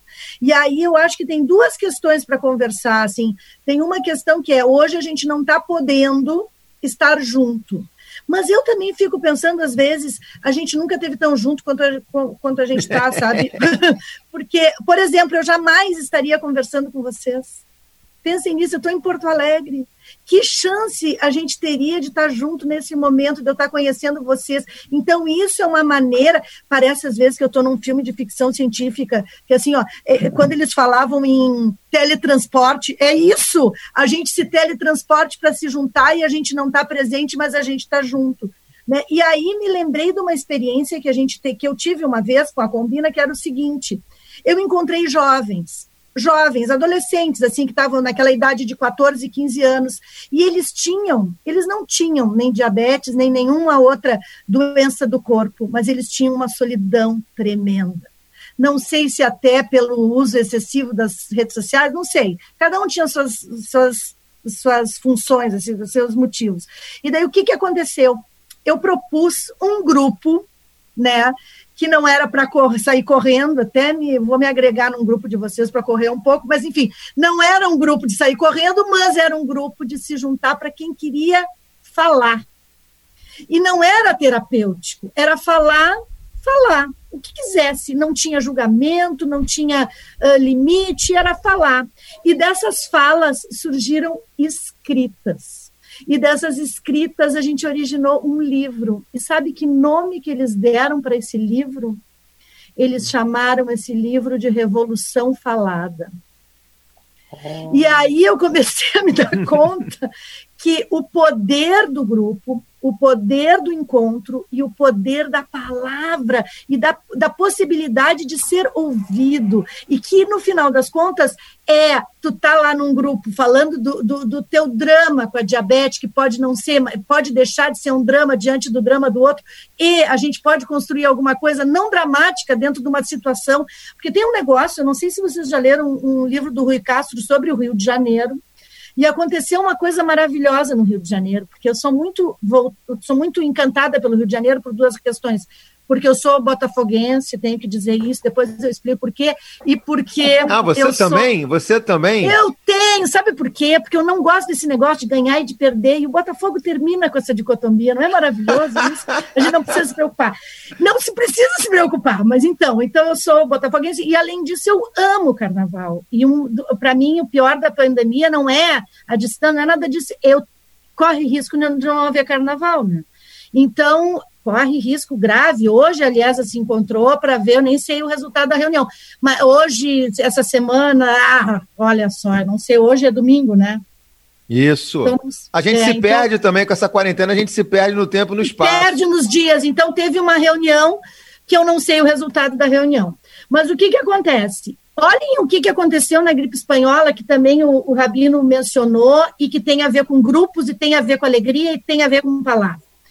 Uh, quando os primeiros marusos chegaram da Europa depois da guerra, da Primeira Guerra, uh, as pessoas começaram a tossir no Rio de Janeiro, não sabia o que, que se tinha, o que, que é que estava acontecendo, e as pessoas começaram a adoecer, e foi dramático, porque as pessoas morriam. Diz que tem uma cena que o, o, o noticiário da época eh, reserva, que é uma mãe já em, em decomposição e um, uma criança sendo amamentada naquela uh, tinham cocheiros que morriam levando os corpos para o cemitério e morriam no mesmo no meio do caminho. Foi uma tragédia. Até que teve um momento que tinha tanta gente infectada que todos começaram a tossir. Que o Rio de Janeiro era uma sinfonia de tosse. No momento em que já havia tanta circulação do vírus que não houve mais mortos por conta disso. Sabe como é que o Rio de Janeiro reagiu? Teve um carnaval gente que começou em novembro e só terminou em março. E a indústria se adaptou, a indústria que, fazia, que trabalhava com papel passou a fazer confete, a que trabalhava com tecido passou, passou a fazer fantasia, e as pessoas fizeram uma grande festa. E eu acho que é o poder da festa e o poder da festa popular e o poder dos encontros, sabe? E na impossibilidade do encontro físico, a gente encontra pela arte em outros encontros. Por exemplo, quando essa, essa gurizada fez esse livro, eles estão se encontrando ali. E provavelmente é um jeito de, de buscar. Eu acho que essa nossa vocação para a alegria, ela tem que ser, ela tem que ser uh, mais disseminada, sabe? Não que a gente não tenha, a, a, vocação a gente tem, a gente tem que botar ela na roda, a gente tem que ter o olhar, porque mesmo a cura pela doença, sabe? Eu gosto, é do Steiner essa frase, que é um, é um filósofo da antroposofia, não sei se vocês conhecem essa, essa linha, um filósofo alemão que ele fala na, na cura pela doença, que às vezes a gente precisa da doença, e eu acho que essa pandemia que a gente está vivendo é uma necessidade, sabe? É uma necessidade. Uh, é um freio de arrumação, a... né? Muitos têm dito que foi, era necessidade de um freio de arrumação para um caminhamento que a gente estava tendo de muito, muita revolução né, do que, que é ser ser humano. É. Então, acho que esse de arrumação é uma... foi necessário é uma possibilidade de evolução que a gente está tendo. É. Né? E eu acho que, de vez em quando, o, o, ser humano é defrontado com isso, a gente não é privilegiado, né? Então, eu, me parece isso, sabe? Então, é, a, a doença, como na perspectiva da cura e da cura emocional e das outras curas que vêm em torno, que isso que eu acho muito bonito, sabe? E é isso que eu tento levar com os projetos que eu vou fazendo, e é isso que eu estou ouvindo que na verdade, todo mundo que está envolvido com esse tipo de ação e que olha para o outro com esse olhar que a gente olha, é isso que a gente faz, né? Cada corrida dessas é também esse livro, que é também o, o, o, o encontro, o carnaval. Eu acho e que é viva, E viva o carnaval, não só no Rio, mas também o, o carnaval que o Rio leva para Porto Alegre. Sabe que a gente, a gente exporta muito carnaval aí para sua terra, né? Sim, o Ferrugem morou aqui tanto tempo uh, e, e, e, aparece, tem muito bloco de carnaval que circula. Ah, eu acho é. o carnaval a festa mais linda do mundo. E vai continuar, eu tenho certeza. Mas só para você que está acompanhando a gente aqui na 94 FM, o Razão Social, está no ar. Nós vamos juntinhos até às 9 horas, conectando ideias com esses nossos dois convidados. A Cris Dias, que falou agora, escritora e curadora do projeto Combina, e o Flávio Aguiar, professor de Educação Física, montanhista, está dando aqui um show, uma aula sobre viver com a diabetes e fazer conexões, mostrar que a diabetes, ela hoje pode ter uma convivência, claro, como sempre, normal e conectando pessoas do Brasil inteiro para que ela seja mais leve, mais tranquila. É o Razão Social, aqui na 94 FM, a rádio para compartilhar. Razão Social. Razão Social. Aqui o protagonista é você. É você. Bem, e você sabe que o Razão Social tá nas redes sociais. Claro, a gente tem o nosso Instagram, Razão Social. Você vai lá no Instagram, arroba Razão Social. Tem o canal no YouTube, segue a gente lá, aperta o sininho. E toda semana a gente vai colocar o vídeo que é gravado aqui na 94, lá no canal Razão Social no YouTube. Então, dia toda terça-feira Logo em seguida, ao domingo que a gente entra aqui na Rádio 94 FM, toda terça-feira o programa entra no canal no YouTube. E tem também o nosso podcast que vai para as plataformas de podcast. Então, programa na íntegra. Você, na segunda-feira, a gente disponibiliza, vai lá nas nossas redes e você vai achar o link para o nosso podcast do Razão Social. E também, claro, seguir as redes sociais da 94 FM. Tem o Instagram, você acompanha toda a programação, arroba 94FM RJ. E você também pode ouvir a Rádio 94 no site rj.gov.br, rj.gov.br. Tem lá um linkzinho, clique aqui, ouça Roquete Pinto, que é o nome também da Rádio 94.1 FM, a rádio para compartilhar. Cadu Freitas, Razão Social. Razão Social.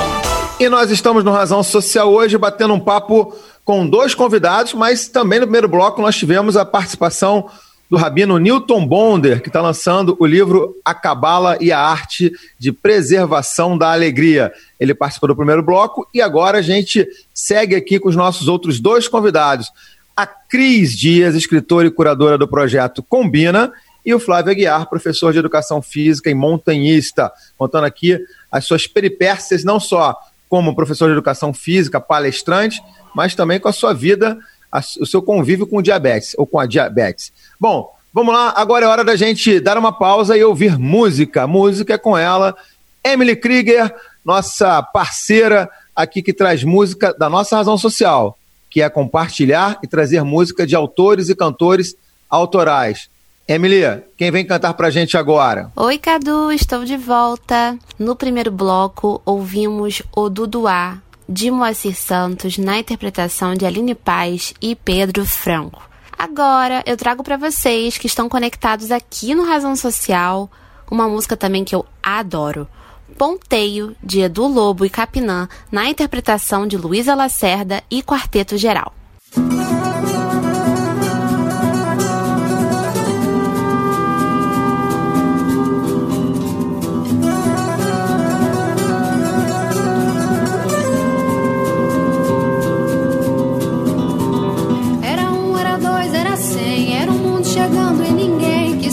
Que eu sou violeiro, que me desse amor ou dinheiro. Era um, era dois, era cem. Vieram pra me perguntar: Ô, oh, você de onde vai, de onde vem? Diga logo o que tem pra contar.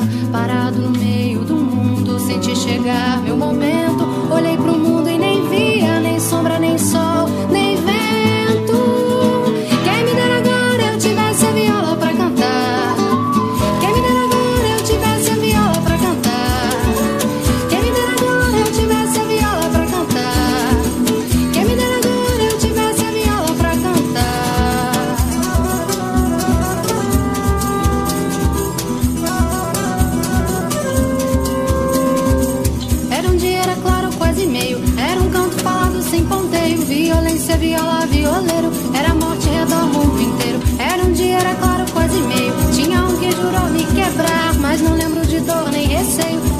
saía das ondas no mar. Jogar a viola no mundo, mas fui lá no fundo buscar. Se tomo a viola, voltei, o meu canto não posso parar.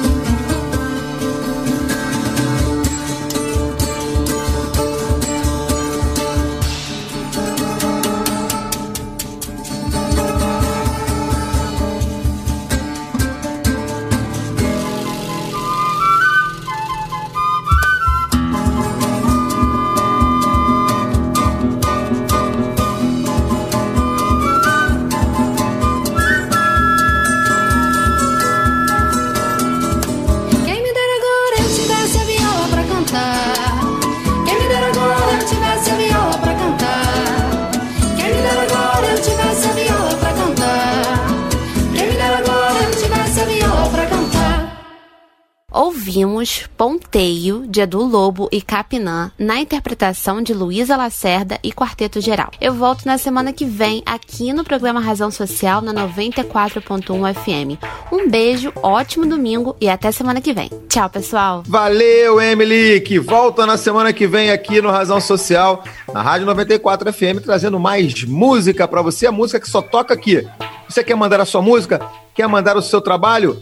Eu te digo como é que você faz. Manda um e-mail, razão social em foco, arroba gmail.com. Vou repetir, razão social em foco, arroba gmail.com. 94 FM. Toca o que toca você. E a gente segue com o nosso Razão Social de hoje, batendo um papo com a Cris Dias, escritora e curadora do projeto Combina, e com o Flávio Aguiar, professor de educação física, montanhista. E ó, vou aproveitar agora, quase na reta final do programa, são as duas horas mais rápidas do rádio brasileiro, mas a gente consegue extrair dos nossos convidados muitas conexões positivas e falar de coisas boas, né? Esse domingo é sempre bom a gente acordar e ouvir coisas bacanas, principalmente aqui na 94 FM. Cris Dias, vamos lá. E depois eu pergunto para o Flávio também. Essa pandemia impactou muitas pessoas. Está mudando a vida de muitas pessoas e certamente também desligou a Kombi. Né? A Combina deu uma parada, como você já falou, teu projeto. Como é que você é, está vivendo esse momento? Você já falou algumas, algumas situações é, anteriormente, mas eu queria que você falasse e já pensasse e já colocasse para gente o futuro. Como é que você vê é, ligar a chave dessa Kombi e de volta num, que as, no, no momento em que as pessoas falam de novo normal? Você acha que esse novo normal vai ser diferente? pois é. Sabe o que que acontece? Eu não, claro, quem tem Kombi não gosta de ficar sozinho também, assim que nem o Flávio também não gosta de, é um gregário também não gosta de, de ficar só. Uh, eu não estou sozinha, né? Então a Kombi ela conta com artistas e brincadores que cada um tem os seus próprios projetos, né? Então, por exemplo, uh, cada um de nós criou atividades e e exploração de ambientes e de, e de artes eh, que pode ser feito dentro da sua casa. E, e, essas dicas, essas mini aulas, essas a gente chama de uh, combinando ideias, né? O projeto combinando ideias ele foi para dentro das redes. Ele está lá dentro do, principalmente do nosso Instagram que se chama Uh, arroba uh, projeto combina, combina com K, e ali gente, vocês podem acessar, quem quiser, acessar inúmeras contações de história, inúmeras atividades de artes para fazer, um monte de atividades de música para fazer, de teatro para fazer, que está tudo disponível ali. É só acessar. Acessa, brinca, depois nos conta como é que foi a experiência, porque o, o que, que a gente teve que fazer? A gente teve que migrar. E eu acho que nessa migração a gente perde coisas, é claro, a gente perde alguns encontros, mas a gente ganha muitas coisas. Por exemplo, eu tenho a sensação que esse é um, um formato que vem para ficar. E junto com ele, o nosso futuro, que já é presente, além desses, dessas muitas atividades, toda semana a gente está botando uma atividade nova, que tem atividades para professores se inspirarem e também tem atividades para gurizada fazer direto com mais autonomia, com materiais simples, com, com o que tem dentro de casa para fazer mesmo. E aí o que, que acontece? A gente está criando o que a gente chama de cruzo. Eu uso esse termo, cruzo, uh, inspirada num conceito do Luiz Antônio Simas, que é um carioca estudioso aí próximo de vocês, uh, e o Simas usa o cruzo como essa ideia de, pra, uh, como ele define a brasilidade. Né? Então a gente usa cruzo, só que o nosso cruzo é com K. Por, por conta da Kombi. Tudo nosso é com K. É, é, o nosso cruzo é o quê? É mistura de gente, artes e ideias. E esses cruzos, que eu não gosto de chamar de espetáculo, porque não é espetáculo, eu não gosto de chamar de cinema, porque não é cinema, nem de teatro, porque não é teatro. É esse cruzo de todas essas linguagens e são uh, performances que nós estamos apresentando dentro da plataforma. Uh, que é um pouco diferente, porque ela tem um roteiro, ela é baseada em, ou em livros ou em poemas. E o primeiro que a gente vai estrear é dia 19, e eu acho, sinceramente, acho que é um formato que é, de, é um formato de futuro, é um formato que vem para ficar.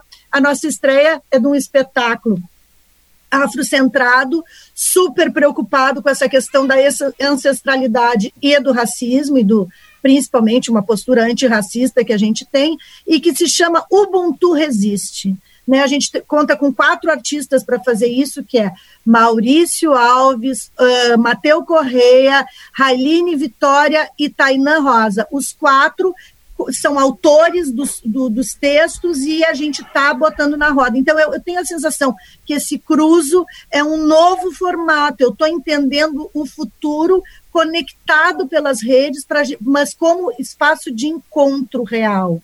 A Kombi ela fica parada, mas a ideia da Kombi continua itinerando porque o importante, assim como eu acho que a, as histórias são anteriores e posteriores aos livros, os encontros talvez sejam uh, posteriores à Kombi, posteriores à praça, né? Eu acho que um dia a gente vai voltar para as praças, mas enquanto a gente não volta, o importante é esse botãozinho, e esse botãozinho a gente pode acionar por esse quadrinho aqui onde a gente está. A gente pode, a gente pode conectar humanidades, né? Então, por isso que a gente tem esses projetos disponíveis dentro das nossas redes, e a gente tem esse projeto de futuro que é ainda arte, ainda arte. É isso que a gente não pode perder de vista. E você falou de Ubuntu, a gente tem muito orgulho porque o canal Razão Social recebeu aqui no Rio de Janeiro ano passado o prêmio Ubuntu, que foi é, dado a gente, né, como canal destaque de canais é, alternativos no YouTube e nós fizemos aí uma, uma, um trabalho muito bacana com a Paula Dias, que, aliás, mandar um beijo para a querida Paula Dias, que está aí é, surfando em ondas maravilhosas. Ela está no rádio e acabou de ganhar de presente para a sua comunidade, para seus projetos sociais, uma biblioteca. Paula Dias, você é uma querida, estou com saudade de você. O, o, certamente os nossos ouvintes e quem acompanha o canal também está muito são todos nós, estamos todos nós orgulhosos de você, porque você realmente é uma pessoa muito querida. Então, a Paulinha que nos é, agraciou com esse prêmio para o canal, para todo mundo que trabalha no canal, é, é, a Claudinha, o Marcelo, o Rafael, o Alexandro, agora trazendo o Bruno também, o Anapuaca, que também participou lá com a gente, o Caio, o Natan, enfim, uma equipe enorme e que eu acho que eu não esqueci de ninguém. E, enfim, é, a gente teve muito carinho, ficamos muito orgulhosos de receber. Quando você cita um Ubuntu, eu logo remeto ao prêmio e a Paulinha Dias. E você falou do Simas também, eu já tive a oportunidade de entrevistá-lo. Aliás, você gosta de carnaval mesmo, hein? Você gosta de carnaval mesmo, porque o Simas é um especialista, ele é um cara que gosta muito de falar do tema e, e vale a pena procurá-lo também nas redes sociais. É um craque, um historiador, um escritor enfim. Eu é... acho que hoje ele é um cara assim que ele está conseguindo misturar uh, as principais uh, brasilidades, como ele chama, as nossas principais sabenças, sabe? Ele é um para mim, é, ele é muito referência no, no, meu pensamento por conta de, de, de, desse cruzo que ele faz mesmo. Eu acho Desse cruzo, muito... muito bem. Essa foi Cris Dias, meu caro, meu caro Flávio Aguiar, vamos lá, vamos falar um pouquinho do que, que essa pandemia impactou você. Claro que é, montanha ficou mais distante, as corridas em rua e em longas distâncias, em longas distâncias também, mas você não parou. Você também se adaptou a, a, ao trabalho remoto. Então, fala para gente aí como é que isso impactou e como é que você se virou nessa, nesse momento de quarentena. Bom, Cadu, realmente, é, para mim fez, fez bastante diferença, assim. É, uma das coisas que eu, que eu fiz para me adaptar é, um, eu tenho vários equipamentos em casa porque eu trabalho com isso, né? Então, eu tenho equipamentos que, pode, que eu posso usar para isso. Só que eu tive outras alternativas também. Então, é uma coisa que eu estava fazendo para correr, porque a, a, a, diabetes ela me exige um, uma, uma frequência semanal de atividade física para ajudar no controle metabólico. Então, é, uma coisa que eu estava fazendo, além do exercício em casa, é às vezes sair bem cedinho, enquanto as ruas ainda estavam vazias, para correr de máscara, correr num, pertinho de casa, em região onde ainda estava vazio, e voltava para casa para garantir aquela parte de, de, de exercício e orientando pessoas que, de, que moram em diferentes lugares e em alguns lugares dá, dá para sair, outros não dá para sair, é uma característica que depende do, do local, né? Até meu, meu trabalho é profissional, tem alunos até fora do país que recebem minhas planilhas de treinamento. Mas ensinar, continuar ensinando as pessoas a, a, a fazer o, o seu controle, é, sem atividade física, todo mundo teve que dar uma adaptada. Para quem não podia sair de casa mesmo, ó, a gente passando sequências de exercícios para serem feitos em casa. E é, fazendo controle metabólico, tirando uma gotinha de sangue, botando na tira reagente, vendo como é que estava a glicemia, vendo a necessidade de, de, de, ajustes de insulina. Foi principalmente essa a, a forma, né? Ah, agora, ah, às vezes a gente pensa assim, puxa vida, é, eu tenho que treinar para chegar num determinado ponto e esquece que o, o percurso que você tem que percorrer para aquele determinado ponto. Então, quando a gente tem é, desenvolve um treinamento para atingir uma determinada meta, tem alguma coisa que mantém as pessoas focadas, né? Fala, olha, se eu não seguir esse treinamento, é, eu não vou conseguir chegar naquele ponto lá, não vou conseguir, por exemplo, correr aquela aquela maratona, aquela meia maratona daqui a seis meses ou daqui a um ano. Tem pessoas que estão na fase mais inicial, tem gente que está saindo do sedentarismo para começar a treinar, tem pessoas dos, dos mais é, é, é, diversos níveis de, de, de, aptidão física, né? Então, isso tem que ser adaptado. Então, às vezes, a pessoa, ah, eu não vou fazer nada não, porque, poxa vida, eu sou muito iniciante. Fala, nunca é tarde para começar. Para todo mundo tem uma adequação, assim como para todo tratamento tem uma adequação. Tem gente que tem um tipo de aparelhinho que parece um pagerzinho, que fica com um, catéter plugado em, é, em, embaixo da pele com uma infusão contínua de insulina, uma bomba de insulina, um tratamento mais moderno. Tem gente que, que, que só tem insulina que recebe no SUS. Então a gente tem que fazer todos esses ajustes e manter a pessoa motivada, fazendo contato. Pô, e aí, como está? Colocando notícias, botando um vídeo, é, é, mostrando como é que estava a nossa, a nossa glicemia naquele dia assim, não existe pessoa, por mais é, é, é bem controlado seja o, o diabetes, que, que não tenha momentos ruins ou dias ruins. A gente não consegue viver pelo livro 24 horas por dia a vida toda. sou diabético há 31 anos. Tive controles melhores, controles piores. O que a gente tem que fazer é, quando a gente está é, é, é tá com mais dificuldade, a gente procura pessoas que, que têm a mesma característica. Isso ajuda a gente. Desde quando eu estava assim, nos, nos, primeiros anos de diabetes, quando a, a, a, gente encontrava outra pessoa que tinha diabetes, a gente tirava dúvida e, pô, o primeiro cara que me ensinou coisas, eu tinha 17 anos nessa época, né? A primeira pessoa que me deu dicas da diabetes tinha 10 anos de idade. Quando não é que tinha 10 anos de idade, era diabético há 5 anos, estava me dando aula. Então, assim, é, é, essa, é, se aproximar de pessoas que têm é o primeiro passo para ajudar. Porque toda vez que a gente não está habituado com, com, com, com, diabetes, você senta numa mesa para fazer uma refeição, você tem que tomar insulina. E se o cara não está habituado mesmo, ele vai ter vergonha de tomar insulina. Então, eventualmente, você vê um diabético que comeu e não tomou insulina. Cadê essa insulina? Ah, está em casa. Como assim está em casa? Você está de casa sem seu pâncreas? Você não produz insulina, não. Você tem que aplicar seu insulina, tem que carregar com você, tem que fazer seu. levar seu aparelhinho e suas tiras de teste. Ô, então, Flávio, deixa, é... eu deixa eu aproveitar, porque você está tocando num ponto que está aqui, mar, da, martelinho está na minha cabeça, porque a gente parece que é, precisa é, colocar um, um, ponto agora, que você citou há, há pouco, né, a questão da, das novidades, né, da, uhum. é, da tecnologia a favor de quem tem diabetes. Mas a gente sabe que a gente mora num país completamente é, diferente, de realidades diferentes, né? Muitas pessoas é. vulneráveis e que a diabetes está aí, está na vida delas. Você, né, no teu dia a dia, nessa tua é, conexão com outros grupos, se preocupa ou vocês se preocupam com isso também? De, tem um olhar mais, mais clássico, mais é, sensível para essas pessoas que têm uma vulnerabilidade social e que precisam, de alguma forma, ter esse controle? Sim, sim. Porque o que acontece é que é, tem muita gente que está nas redes sociais que tem um tratamento muito moderno, que tem acesso a, a, ao que tem de melhor de uma forma ou de outra, ou porque consegue comprar, ou porque entrou com ação na justiça, porque no Brasil, para você ter as melhores condições, não basta você ter o direito. Você tem que entrar na justiça para exigir o seu direito e fazer, fazer com que ele seja cumprido. Isso é um problema. Então, aqui, tem pessoas que não são ricas, mas que têm um aparelho moderno porque tiveram que entrar na justiça para conseguir o aparelho moderno e o tipo de insulina e os, os conectores com a pele, tudo que são, que são caros, e eles conseguem, através de uma ação na justiça, manter esse, esse, esse, esse tratamento.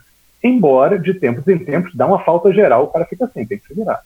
Ou ele muda o tratamento e volta ao tratamento que a maioria da população tem, que é uma, uma restrição de, de testes e, e, e, insulinas que tem uma, uma flexibilidade de uso mais, mais rígida, uma flexibilidade menor. Né?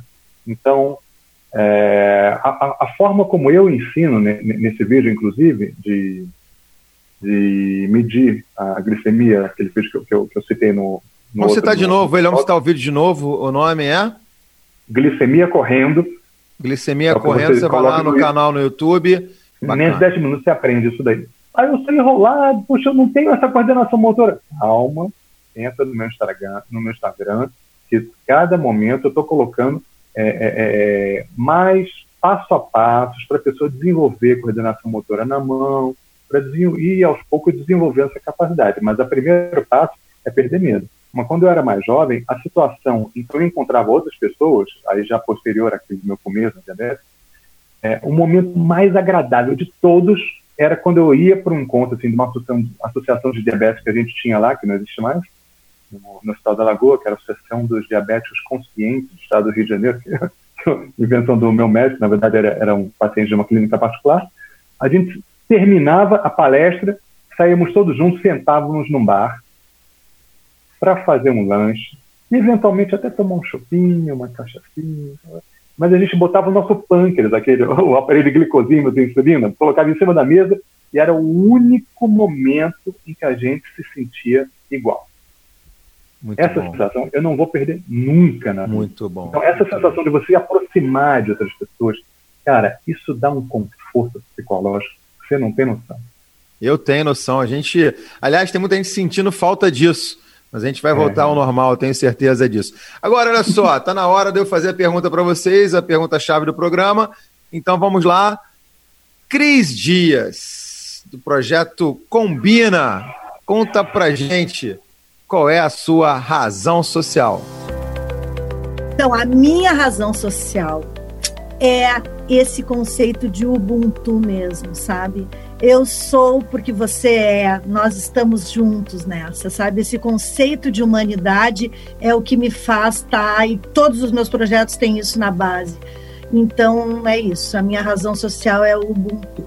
Cris, como é que a gente acha você nas redes sociais? Fala pra gente. Bom, eu tô na rede social com o meu nome, né? Que é Cris Cidade Dias ou Cris Dias. O meu Cris tem H, C-H-R-I-S, né?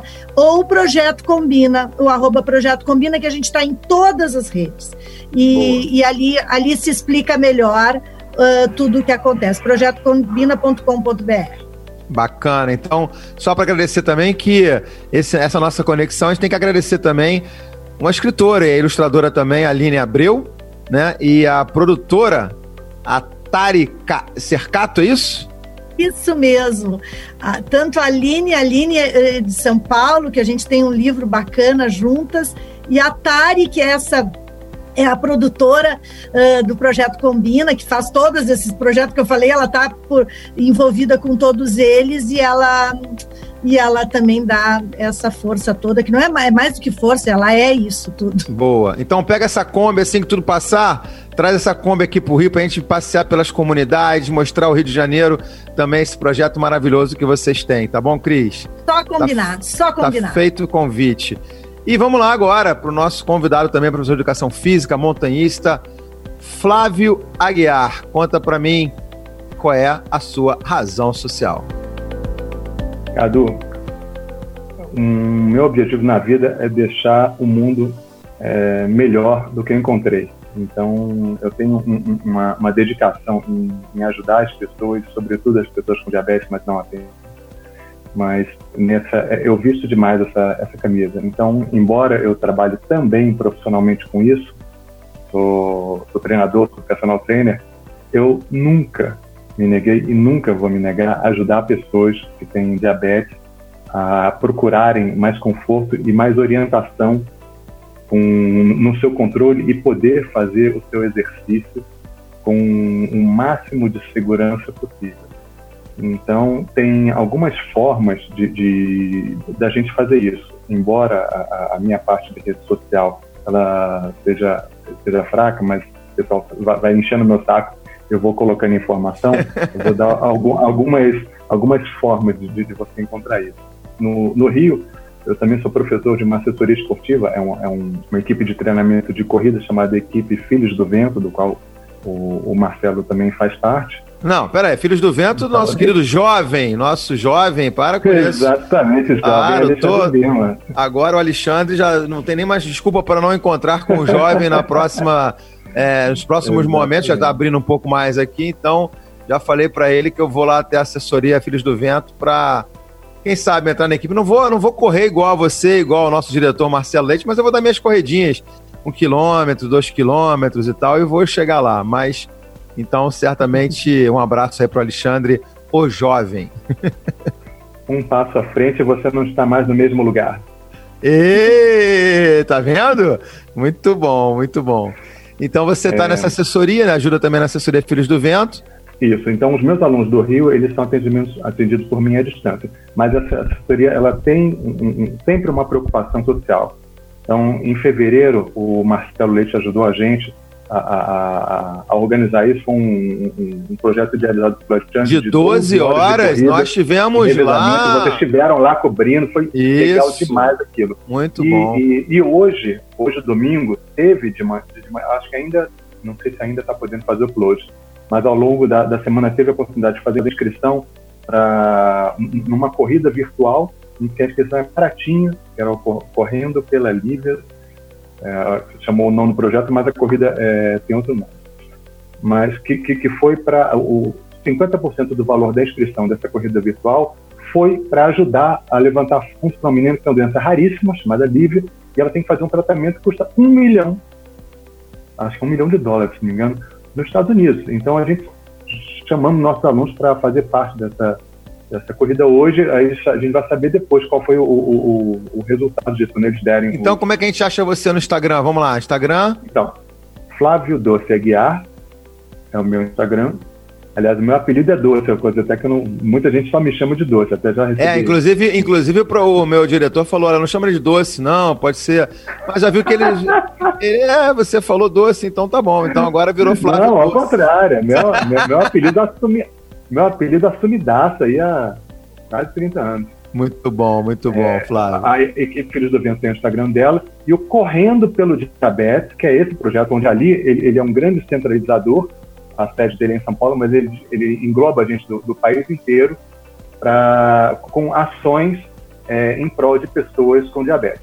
É, hoje à noite, domingo, 7 horas da noite, vai ter, já falei no, no comecinho, no nosso canal Diabetes e Desportes no YouTube, vai ter essa live que a gente vai fazer, que vai ter uma hora de duração, onde nós vamos falar sobre nossa experiência de passar por uma corrida de 281 quilômetros, quatro diabetes com diferentes tipos de tratamento. Vamos falar sobre isso hoje. Bacana. Então, para você que está acompanhando a gente é, nesse domingo de 7 às 9, assista hoje à noite, então, essa dica do, do Flávio. E depois, se estiver ouvindo nas outras plataformas, quem sabe uma nova oportunidade você pode acompanhar também, já que o nosso programa vai ficar aí é, para a eternidade nas plataformas digitais. Cris Dias, Flávio Aguiar, muito obrigado pela participação de vocês. Fiquem bem. A Cris em Porto Alegre e o Flávio nas Minas Gerais. Muito obrigado mais uma vez. Foi um prazer bater papo com vocês, conhecer a história de vocês, conectar com vocês e até uma próxima oportunidade, tá certo? Então foi Foi um muito bom para mim. Eu acho que conhecer o Flávio, conhe- conhecer o, o Rabino e poder conversar contigo, Cadu. Eu fico muito feliz também. Obrigado, viu, Flávio? Boas Pai, corridas. Encantado hoje, muito obrigado. É prazer conhecer o projeto da Cris, o Rabino é uma pessoa espetacular e te conhecer agora é, com esse contato mais, mais íntimo, né? Depois da gente ter feito as 12 horas lá da Felização. Boa, boa. Obrigado mais uma vez, então. A gente vai fechando aqui o nosso Razão Social de hoje na 94 FM. A criação e apresentação do programa é minha, Cadu Freitas. A direção e produção é dele, Marcelo Leite. Consultoria de conteúdo do nosso querido Francisco Barbosa. Supervisão técnica do Rafael Oliveira. Essa Rafael com PH, ok? Operação de áudio e edição Bruno Alex, pai de dois. Depois vocês vão entender por quê. Produtora associada Emily Krieger, do Coletivo EMA. A coordenação da 94 FM, Roquete Pinta de Rafael de França. E a direção geral é dela, Cristiane Almeida. Não sai daí não. Daqui a pouco tá chegando Cirilo Reis e o Túnel do Tempo. Eu, Cadu Freitas e o Razão Social. Nós voltamos na semana que vem, de 7 às 9, aqui na 94 FM. Então, até lá. Fui. Tchau, tchau. Razão Social. Apresentação Cadu Freitas.